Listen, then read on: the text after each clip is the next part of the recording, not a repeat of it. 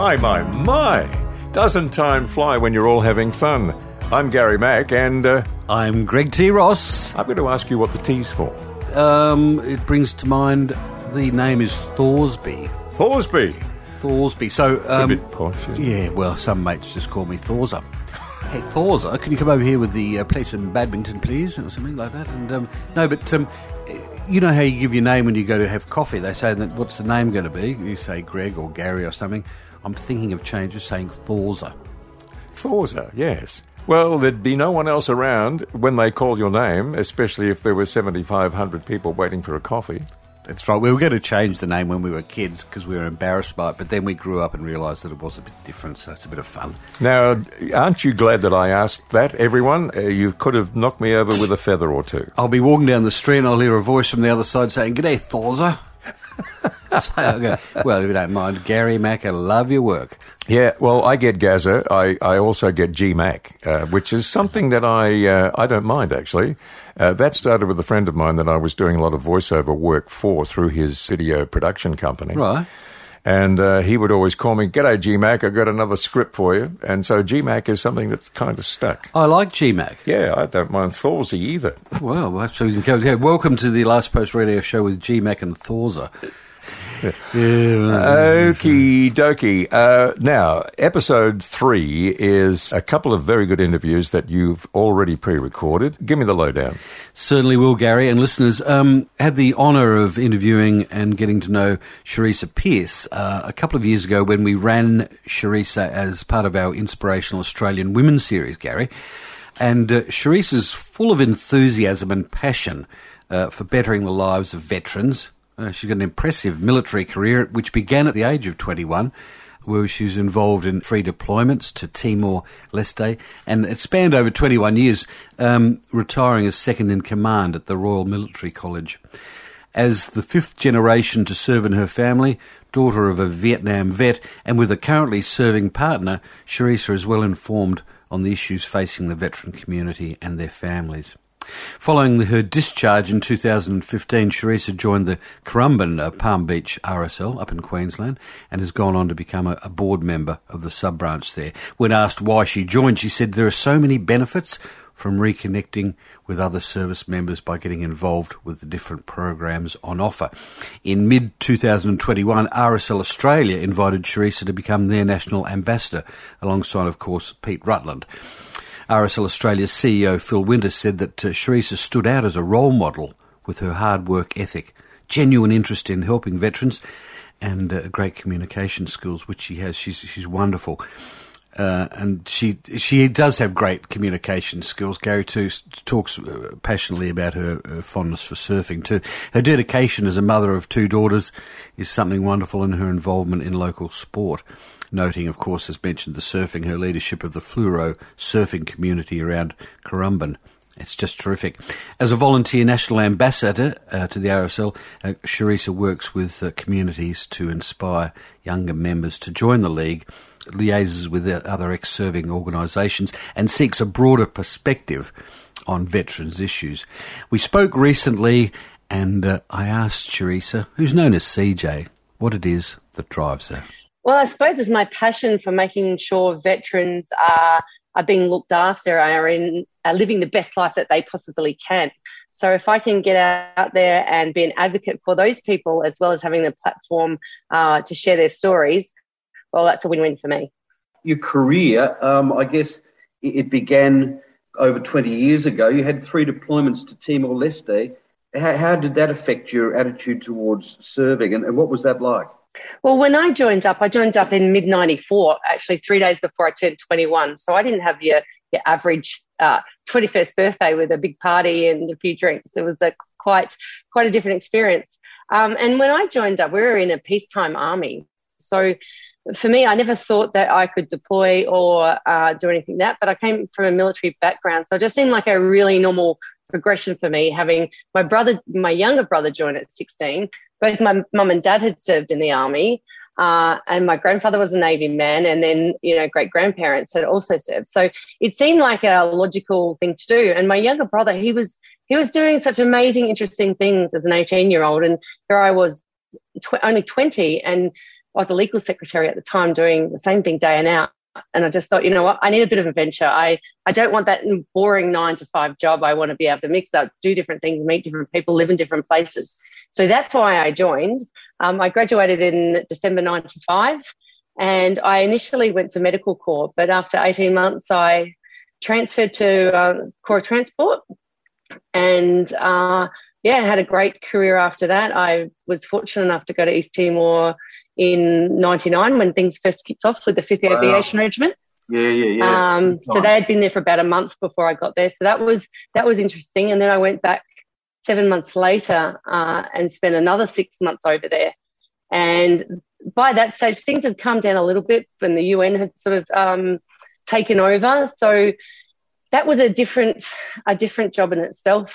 Uh, I was a transport troop commander and uh, had 75 soldiers who had who, whose job basically was to take all the logistics, ammunition, food, uh, fuel all across the islands, which which was great. You know, so we got to see a whole whole lot of East Timor. Um, so that was that was a, a, fabulous trip. I worked with some amazing people there, and also we had different countries who would come and protect us. Like the Brazilian MPs would always escort us down to the border and whatnot. So uh, hmm. yeah, that was really good. And uh, then thought that would be the end of my deployments, but I went back in 2006 for another six months wow. and uh, was the J14, which is basically personnel logistics for the for the force. And and again, I think that would probably, when I look at all three of them, where I learned a lot and had a lot of growth. And actually, you know, we were over there when um, I suppose they called it the bumble in the jungle. The people, uh, the papers were were doing um, in that early 2007. Uh, and that was probably when I saw, you know, all the training that these people were doing and, you know, amazingly coming together, but working very hard. And yeah, it was, it was, I got to see a lot more than what you do, obviously, when you're a lieutenant and a captain, but being on the headquarters and working again with different people and different agencies. So, yeah, and, and that deployment, I had left a two year old and three year old home for six months as well. So that was uh, added another element to it but I think I think I think it's easier leading them when they're little rather than when they're older. yeah, I reckon I reckon you might be right.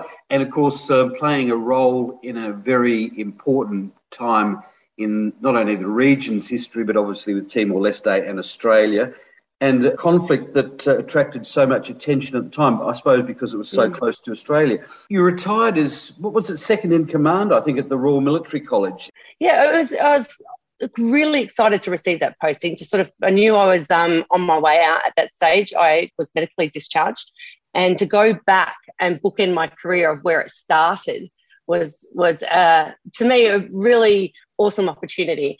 Um, and also, uh, just seeing all these young people coming through the college and seeing what they were like, you know, changing 18 months later. You couldn't quite, you always sort of reflected on your own journey when you went through there and yeah. you know, things hadn't changed all that much yeah, it, it, was it was a fascinating job. I loved every minute of it. Just to mentor the the young cadets and seeing them grow was definitely a, a huge career highlight. Wonderful, wonderful stuff. And of course, yeah, when we look back during periods of our life and we see younger versions of ourselves perhaps coming through, it, uh, it's a moment of pausing and reflecting as to the journey you've been on yourself. Um, discharged in 2015, is that correct? Yeah, that's right. Yes. And you joined the Currumbin Palm Beach RSL, and um, you become a board member of the sub branch. What what actually does that involve for you there, and what, what are the benefits of being a board member? Well, I, I am so proud to be a part of uh, that sub branch. Currumbin Palm Beach are very progressive and um, they have a very proud history. And our dawn service is the one that's televised by Sunrise each year for Anzac Day, which um, I've been a part of the last few years. But they they have listened. That sub branch for me, I wasn't a board member. I've only been a board member for about two years, and I had a conversation with the vice president uh, probably three years ago, and he said. I had all these ideas, and he said, "Well, why don't you come on the board?" And I said, "Well, I can't. You hold them on a Friday afternoon. Uh, I work then. I can't, you know, just take off." And I said, "Well, when you have them on a Saturday, I'll come." And so I got a phone call six months later, and they said, "We've moved it to a Saturday. Um, so are you going to come put your hand up?"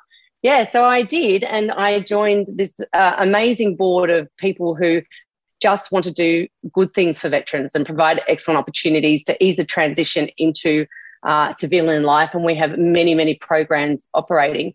And so we meet on a monthly basis. Uh, we obviously, like I said, we have the dawn service. Yesterday, we um, commemorated Vietnam Veterans Day, where we had a beautiful service. We had a uh, a Huey helicopter come flying down the creek um, during the service, which was amazing. And I got to interview a soldier who was wounded over in Vietnam, and he shared with us his story. And then I had the pleasure of meeting Dasher Wheatley VC winner, yes. uh, his widow, and his son. And I spent the afternoon talking to them and learning about their experiences when uh, they lost their husband and father.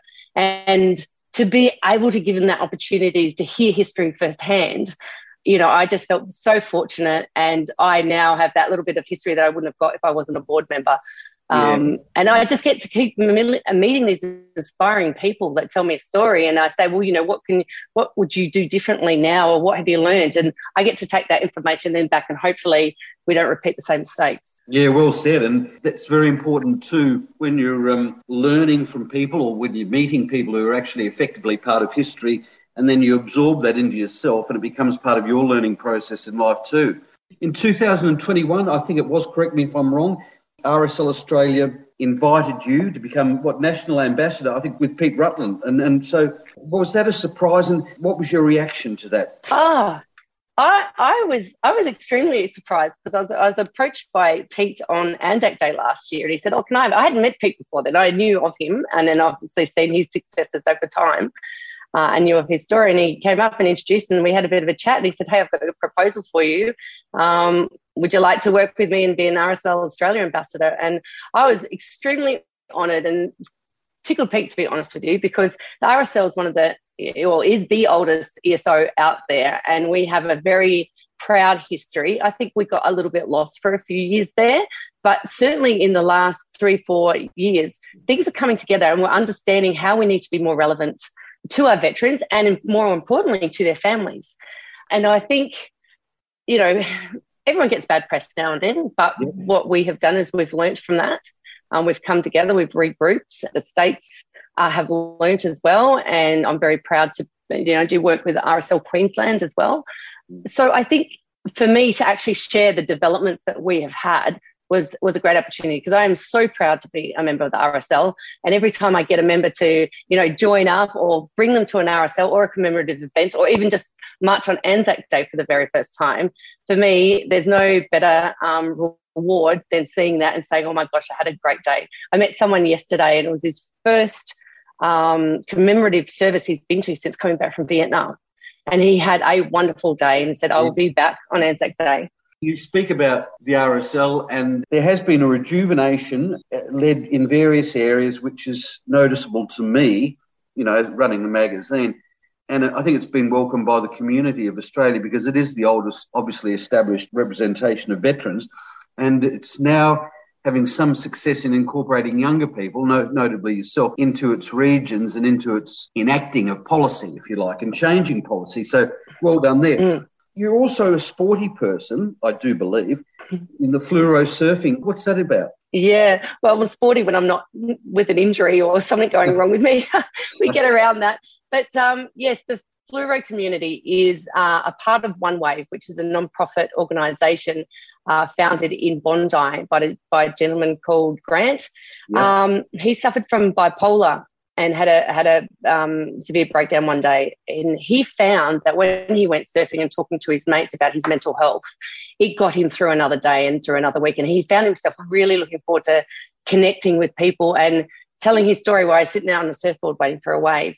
So I was a little bit lost after getting out of the military and wanted to give back to the community. I think that's one thing any defence member will tell you is that sense of service, you know, stays with you um, throughout your lifetime. So I did a bit of Googling and then I got this email from just a random spam email talking about One Wave uh, and how that they were located on beaches all across Australia and even the world.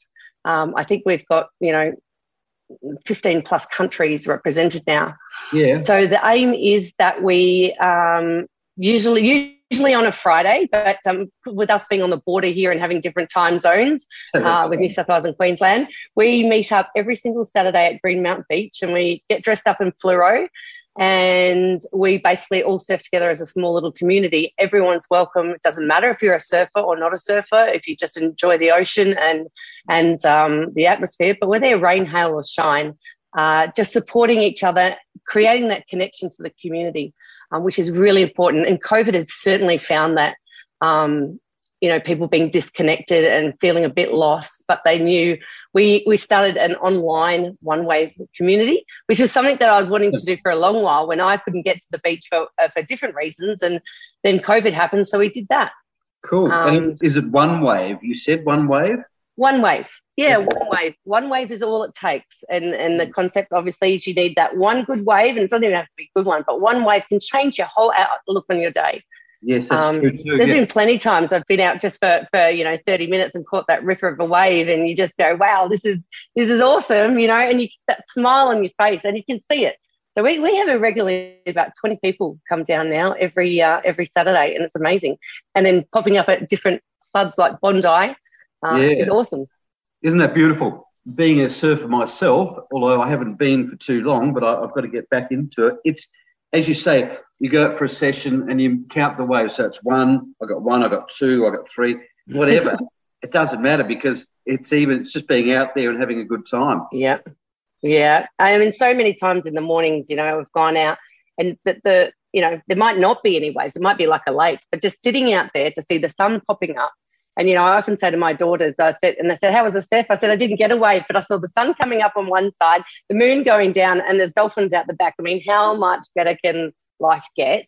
I mean, and I just feel so grateful and so blessed to have that opportunity uh, to do that every single day. Fantastic stuff. It is recommended too as a, as a health, both mentally and physically. It's a wonderful thing. Absolutely. Tell us a little bit about the um, partnership with RSL Queensland and, and the Gold Coast Suns, CJ. What's happened there? Well, they started a partnership earlier in the year and it was launched on Anzac Day. Um, the Suns were gracious enough to host a whole heap of veterans uh, the day before Anzac Day to watch their Anzac round um, game against Brisbane. And it was just, I think, for them to respect or, or, acknowledge the service that our defence people have provided and their families. So it was, a, it was an amazing partnership. And I was fortunate to meet some of the players uh, at the announcement, and they were just, you know, here we are in awe of the, the captain and the coach, and thinking they're really cool, and they, they had the similar respect, so it was quite funny to to see that. Um, yeah. But it's a great partnership, and we get quite a few veterans to each game now, and Suns are great to, to provide some tickets here and there, and when they get the opportunity, and yeah, it was it was an amazing experience to be a part of that that announcement. Totally, totally. Being AFL tragic anyway. Growing up in Adelaide, um, you know, always followed um, Adelaide Crows, but now that I'm on the Gold Coast, I'm definitely Suns the number one. Oh, isn't that interesting? Yeah, I'm from Adelaide. I was born in Adelaide too. We lived around Mitcham and Kingswood and that. Don't hate me, but Port Adelaide and Collingwood. So there you go. Oh dear. there had to be some fault, right, Greg? yeah, we've all got our problems. That's for sure. Look, um, Cherisa Pearce, CJ to friends and those that uh, that know you thank you so much for being part of this wonderful interview chat as part of our Inspirational Australian Women series. And yeah, we're so rapt to hear about what you're doing, the RSL's, what the RSL's doing, your history, your family's history. And um, we, we honour you and, and thank you very much for what, your community work. Well, thank you very much for letting me be a part of this. It was a huge privilege for me. Thank you. Totally enjoyable talking to Cherisa Pearce, who everyone knows as CJ.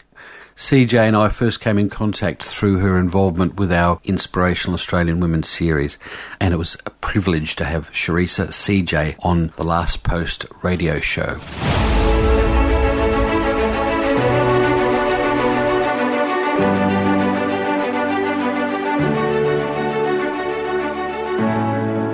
As we mentioned in episode two, when we spoke to Christophe Gregoria, uh, chef extraordinaire from France, and uh, his world food tours, he gave us a wonderful recipe for rhubarb wine, which is going down rather nicely, I might add, uh, if you don't mind, Greg. I'll just pour another one if you don't mind. We're, we've run out, mate.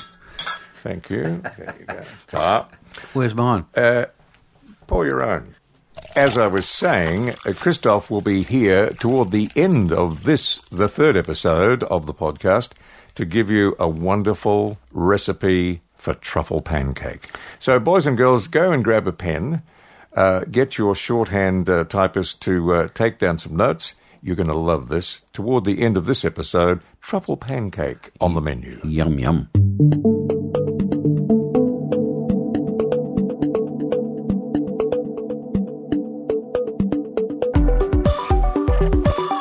Earlier this year, I had the pleasure of interviewing Heath Smith from GSA Management Consulting. Heath's uh, an interesting character, has an impeccable reputation for uh, delivering targeted business outcomes, and they bring that expertise in management consulting to the veteran community with Heath Smith's and GSA Management Consulting's positive outcomes for veterans in finding them work. It's quite a unique way they go about this, but uh, here's my chat with Heath Smith from GSA Management Consulting. And I started off by asking Heath's vision of a successful transition for veterans.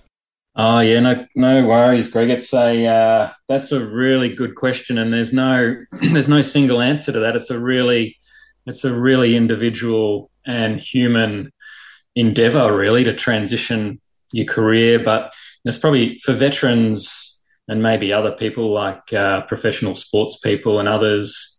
It's not just transitioning your career. In many ways, it's transitioning your life. And so, you know, what good looks like for one person is going to be really, really different to what it looks like to the next person. Um, for me, I think uh, I was always pretty conscious of that fact that it wasn't just a change in job or a change in career. It was a change in life and even um, in some in some ways identity, even though it shouldn't be. Yes. Um, I think a lot of veterans draw a lot of their um, sense of self from their service and the uniform that they wear and the things that they do when they're serving. Um, mm-hmm. And so, if you can, uh, if you can find, or if you can either retain your sense of self just doing a different job or having a different career, or in some cases you might need to adjust your sense of self and leave a little, leave a few things behind, but keep keep the core um, with you and move forward. So for me, it's you know, vision of a of a successful transition is bringing is bringing your whole life through the process, including your family, maybe even your friends and all that sort of thing, and defining the way you're going to live now that you've changed uh, what in some ways can be a small part of your life. You know, you're no longer you're no longer working for one organisation. You might be working for another one, or retiring, or whatever your situation is. But in in other ways, it's such a fundamental shift that you need to be conscious of and manage yourself um, through. Well said. And I know that uh, GSA Management Consulting are doing a lot of good work in this area. And you've, I guess, more than partially answered what was going to be my next question in relation to this, Heath. Is First of all, is there such a thing as transition stress? And I guess you've answered that partially. Uh, is there such a thing as veteran transition stress? The loss of identity, obviously, the camaraderie, etc., in the ADF. I guess are there any other issues for veterans associated with transition, Heath? Yeah, yeah. I think well, first part of your question is there is there such thing as transition stress? Absolutely, 100%. I think uh, it's a real thing, and um, and one that veterans, especially transitioning veterans, need to look squarely in the eye and understand that no matter no matter how well it goes, it's going to be a stressful uh, period and a stressful process in your life because it changes so much in your life and it raises questions that you might, might have never thought of. Um, you're you're faced with challenges that you've never been faced with before. And no matter how well it goes, it's stressful. So, I mean, people might look at my transition and, uh, and, and from the outside think, gee, that was a smooth transition. Um, and everything just worked out beautifully. But, um, on the inside, and it did. I've been really lucky in my transition. Um, worked really, really hard to sort of re-establish myself in a whole new, new career and life. Um, that's what it looks like on the outside, but on the inside, heaps of stress and worry, concern, uncertainty, um, hard work, and all that sort of thing. So I think no matter how slight your transition might appear, it's going to be stressful, and people need to be aware of it and face the challenge and be open, be open to it, and all that sort of thing. Yeah, so so that's that's a good raising of issues there, Heath. And on the flip side of the coin, uh, with that uh, stress associated with transition from the ADF to civilian life, what are the things that you learned during your period with the ADF that have assisted you in this transition? Oh, heaps, heaps. So it, you can't help but pick up a whole range of skills, a whole whole toolkit of skills that would help you with your transition um, if if if you use them right. Um, I think I think a bit of a barrier for some veterans is uh, perhaps underestimating the significance of the transition and what it's going to mean to them and all that sort of thing, and perhaps not using all those skills that you just naturally pick up through a, a career in service. So, transition it's a it's a it's a problem set, you know, like uh, veterans could think of it as a mission and break it down to its elements. You know, what's the end state that I'm trying to achieve? And so therefore, what, are the, what are the lines of effort that are going to get me from where I am now to where I want to be? And we're really good at, you know, breaking down problems into their elements and stepping right. through them one step at a time. Um. If we think about it in the right way, and I think um, perhaps the challenge is understanding how to use those tools that we inherently have as veterans because you can't help but develop them. Um, but learning to apply them uh, within your own transition for one thing, but also in whatever it is that you go on to do. Um, and I think that's one of the big challenges where there are so many skills, particularly planning. You know, veterans are really, really good at planning and breaking down those problems into their elements and then working through them, as I said. Um, sometimes when you're in a new environment, having transitioned from defence, it can be hard to bring those skills to bear just because you're put a bit off balance by a completely different environment. Even the little things like you're no longer working within a strict hierarchical uh, environment. And so the levers that you pull to get stuff done change, or you need to pull levers different ways and just yeah. learn nuances of your new environment um, and understand understand what you can bring naturally and you don't need to adjust or change because it has a huge value in your new environment. Yep. Distinct things that you really need to adjust and, and change your approach to get the same impact or pull different levers, as I sort of say. Um, yeah, there's an art in that, isn't there? There's an art in that. Yeah, yeah, and it's uh, it surprised me uh, how much attention that required because you get very well, you can get very comfortable um, with the skill sets that you've got as a veteran and applying them in a very familiar environment. And I think um, one of the keys to success is understanding what you can pull through directly versus where you need to adjust. Um, and all the principles are the same, um, but how you apply those skills and little slight nuances and how you present ideas and how you engage with people and all that sort of thing has to change because how you operate inside of the ADF, it's a very unique environment. Um, and, and, and you, and you learn a whole bunch of skills, but you've got to be able to apply them in a different, in a different setting. It's kind of like sometimes I talk about the analogy of an athlete. You know, if you're playing one code of football, you're very fit um, you've got endurance, you've got hands, hand-eye coordination, and all that sort of thing. But if you change your football code, you've got to use those things in very different ways and be open, open to learning and development and coaching and guidance, yeah. um, and not, and not think, well, you know, I was a superstar in my previous code. Um, what can you tell me about this code? You, you, have got to have respect and um, yeah. and understanding of your new environment. Yeah. Yeah, yeah well said again because it's a it's a very uh, appropriate analogy, and um, there will be a lot of skill sets that um, you have which you have to use in different ways. That's for sure. Um, Heath, the um, veteran transition strategy was released by the federal government in September last year, but in many ways you're ahead of the game. Just what what GSA Management Consulting with veterans employment, what is your um, mantra? What do you actually do for veterans in this area? Yeah, thanks, Greg. We um, so we're we're really uh, we're really big on employing veterans because we value the skills that they bring. We're uh, as a management consultancy, we're we're at, we are always faced with difficult problems that are hard to solve. Um, not our clients don't bring in uh, consultants to solve their easy problems. They, we, we, get brought in when they've had several attempts to solve a problem and the easy stuff isn't working. Mm-hmm. And so it's a really neat fit for um, bright, intelligent, driven ADF veterans who've been faced with those sorts of problems um, through their whole career. Mm-hmm. And so, you know, we, it's no secret, we, we have an interest in, in hiring veterans because of the skills that they bring to our company and the results that they can deliver for our clients.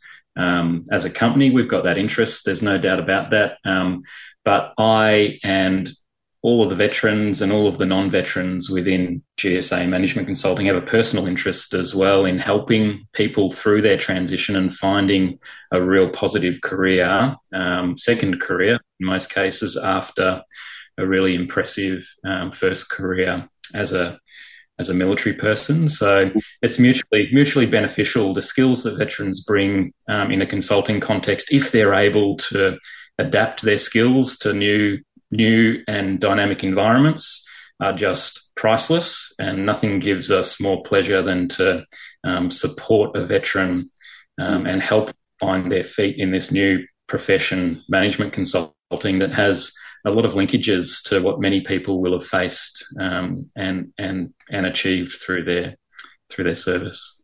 And you mentioned there most uh, strikingly the the helping of veterans through what you do at GSA. I picked up in our previous conversation last year that it's a very personal a- attitude you have in the sense that everyone is different and it's best not to go in with the one thing covers all. You do look at the individual, don't you? That you, and this is what brings out the best in the individual, I guess. Yeah, hundred percent. Yep, we're all we're all unique from each other, and everyone who's come through the door at GSA has got a different idea of what they want to do, what they want to achieve, um, and one one thing we're pretty big on is uh, is rounding out skills and experience um, for the individuals. So to give them new, fresh um, experiences and uh, and and work environments to uh, really capitalize on the foundations that they've got within the ADF in new environments. Um, that's really valuable for the person. It's valuable for us as a company because when we're servicing clients a veteran perspective is often fresh, new, and very, very welcome um, for our clients. Um, and on the other side of the coin, we, we have some people who are just really, really interested in contributing back uh, within the defence context. They want to use the experiences that they've had inside of defence to continue to serve defence in a consulting context. And so we don't say we don't say to people this is the path to development here at GSA. We, we, we talk to the person, understand their personal circumstances, their desires, um, and their ambitions and their, their, their, interest in, in different sectors, including defence, uh, um, state government, private sector work. And we, we navigate that together and we build a development path for each person. That goes for the sorts of work that they do and the sort of sectors that they operate in, but also their progression path as well. So unlike a lot of uh, you know big consultancies that might take a bit of a cookie cutter approach that when you're at this level this is the sort of work you do and this is the sort of contribution that we expect from you we talk to the individuals and understand how quickly they want to move um, through, through their career and what sort of experiences they want to have and we give them the opportunity to grow in the ways that are important to them um, thankfully you know we have a whole diverse range of needs as a company and so we're we're able to accommodate everybody's interests because we don't need we don't need another Heath um, or another anybody. We only need one of everybody, and when we put it into the mix, we've got all bases covered. So yeah, it's a real individual approach. Um, another little thing, I'm not sure how unique we are in this regard, but we uh, we like to blend experiences as well because you know experiences in the defence environment are really valuable in other sectors and vice versa. Mm. So what the clients get is uh, is a whole range of different perspectives based on a really broad range of experiences from our people as individuals and as teams. I think there's there's limited value in a in a veteran um, being offered back into defence to provide the same sort of line of thinking and experiences as what their clients have got.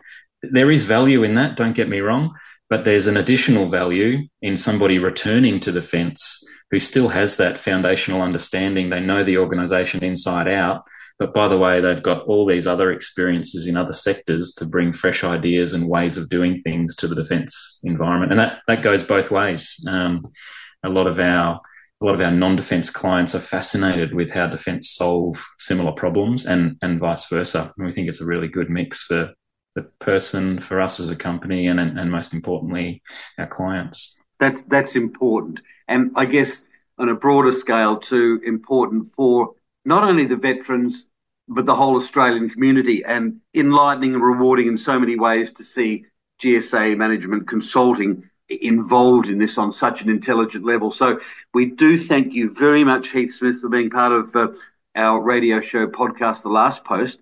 And uh, we do hope to catch up and, and, have another chat in the near future. So thank you once again, Heath, for being part of this magnificent uh, section. Uh, it's a pleasure, Greg. It's good to see you and uh, hope to catch up again soon. Yeah, loved my chat with Heath Smith, and there it is. They're doing enduring and good work at uh, GSA Management Consultants. Gary. Hmm. Are you feeling a little hungry? Well, I thought you'd never ask. I've got a grumbling stomach over here, but I just hope that it's what I think it is hunger pangs. What's on the menu? Mate, believe it or not, we've got some truffle pancakes, and I've already made a note myself because I'm not going to miss out on this opportunity. But truffle pancakes, Christophe. I take this recipe because look, you can take all the ingredients from your terroir, where you are, to make the filling. So the base will, will be, of course, three eggs per yes. person. Okay? Beat the eggs with a fork, not a whisk. A pinch of salt. Yep. A little knob of butter. Yep. Remember, that's a French recipe. We like butter. Yeah. And a tablespoon of cream, of course. Cream. Okay? Yep. Seasoning salt, pepper. Yep. Okay. After, you can choose the filling you like. For me, of course, I will add the truffle I've got from my truffier because truffle is always the best. Truffle inside, okay, and I will start to cook the omelette using a beautiful frying pan, little bit of butter and a little bit of uh, olive oil. Mix all together because if you put only butter, the butter will burn at 130 degrees. I see. So the olive oil will save the butter from burning? Or you can use clarified butter, which is you can, you can warm up to 180 degrees. It's up to you. Okay? Yeah. Yep. Warm up to, let's say, 170, 180 degrees. Mm. Okay. And start to put, to pour your whole omelette inside. Okay. Take the spatula and take all the eggs already coagulated to the middle and leave the raw eggs to go to the edge again. Okay, carefully and leave the omelette, as we say in French, baveuse, not overcooked, not ah. dry, moist, baveuse. Okay, okay, so never, never, never overcook the omelette, Christophe. Never. Okay. So you can, after fold the omelette if you like, it's up to you. Okay, and degustate with a beautiful glass of uh, French wine. French wine. That's a, I'll, I'll, use that as an excuse to discover some French wine also, Christophe. But there you have it, listeners. Um, a magnificent recipe for um, French omelets with truffle. You, you're going to have truffle with yours. Absolutely. Absolutely. I can use that. well, I'll have to do that too. I would recommend to listeners that they also go and get some truffle. Not too much if you don't want to, but, but certainly add that as Christophe's just been through. Les Trebon, the World Food Tours, Christophe and uh, Josephine it's been a magnificent experience to meet and greet and exchange stories about what you're doing to improve the culinary education of Australians with some beautiful food. So thank you so much. You're very welcome. Thank you uh, to invite me. And it will be a pleasure to get you with us in the next tour. Bonjour. Bonjour. Well, that's enough to make you want to get out in the kitchen and rattle those pots and pans, Greg. well, I do like spending time in the kitchen. It's uh, it's a soul building exercise for me. Plus, I nibble away most of the food before it's on the table. Yeah, well, sometimes you've got to know what you're doing in the kitchen. Otherwise, you just slowly starve to death. uh, with a glass of wine and the radio on is perfect. Yeah, look, speaking about that, you know, I know that a lot of people uh, tend to uh, run for Uber Eats and have takeaway delivered and, and yep. you know, eat out uh, and so on. Yeah. Maybe the art of culinary delights being produced in your own kitchen is something that's kind of waned off a little bit. But if we could encourage people to uh, perhaps consider a little more, pick up a recipe book. The ingredients are always available, uh, and you don't have to spend a lot of money to do your own cooking at home. That's right, too, Gary. And another good reason to listen to the Last Post radio show because we'll be giving you recipes, some tasty recipes regularly. I'm looking forward to that. Look, we've come to the end of another episode, Greg. It's time to uh, pack up the jam tins and uh, head off into the night. It's been a lot of fun, Gary. I'm going to set fire to my socks and head off hot foot. Goodbye. Goodbye.